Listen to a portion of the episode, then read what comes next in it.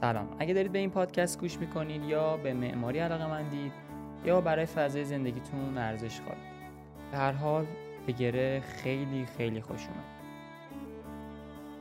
من احسانم و تو هر قسمت از این پادکست می‌خوام برم سراغ گره هایی که معماری نه به عنوان یه رشته دانشگاهی بلکه به عنوان یه مفهوم داره تو ذهنم ایجاد می‌کنه. راجع بهشون می‌خونم و هر چیزی که به دست آوردم رو باهاتون به اشتراک می‌ذارم.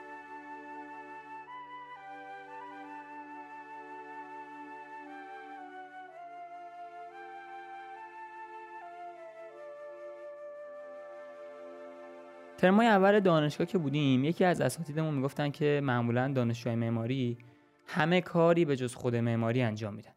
حزم کردن این حرف تو اون زمان برای ماهایی که تو مدرسه یاد گرفته بودیم درس بخونیم تا به نتیجه مشخص که مثلا نمرس برسیم سخت بود. ما اومده بودیم بخونیم یاد بگیریم و در نهایت شاید توی اون زمینه کار کنیم. اما این حرف به شکل عجیبی درسته. تنوع مطالبی که یه فرد به عنوان معمار باید تو ابعاد مختلف بدونه انقدر زیاده که درک ما رو نسبت به خودمون و دنیامون بیشتر می‌کنه و در نهایت باعث میشه موزیسین، نقاش، روانشناس و حتی فیلمساز درونمون رو کشف کنیم.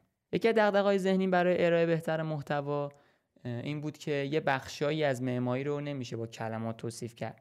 و شاید تو بعضی موارد بهترین راه رسوندن مطلب پادکست و محتوای صوتی نباشه. برای همین تو بعضی قسمت ها همزمان با پادکست یه ویدیو در ادامه محتوای پادکست ساخته میشه.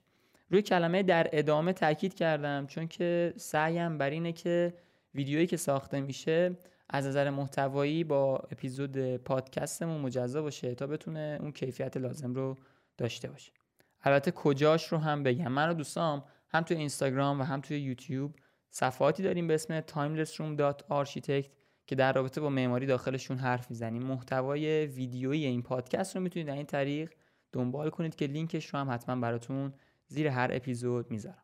خب فکر می‌کنم همه چیزهایی که تو اپیزود صفر لازم بود رو گفتم. خیلی زود با اپیزود اول برمیگردم. خیلی مخلصم. فعلا.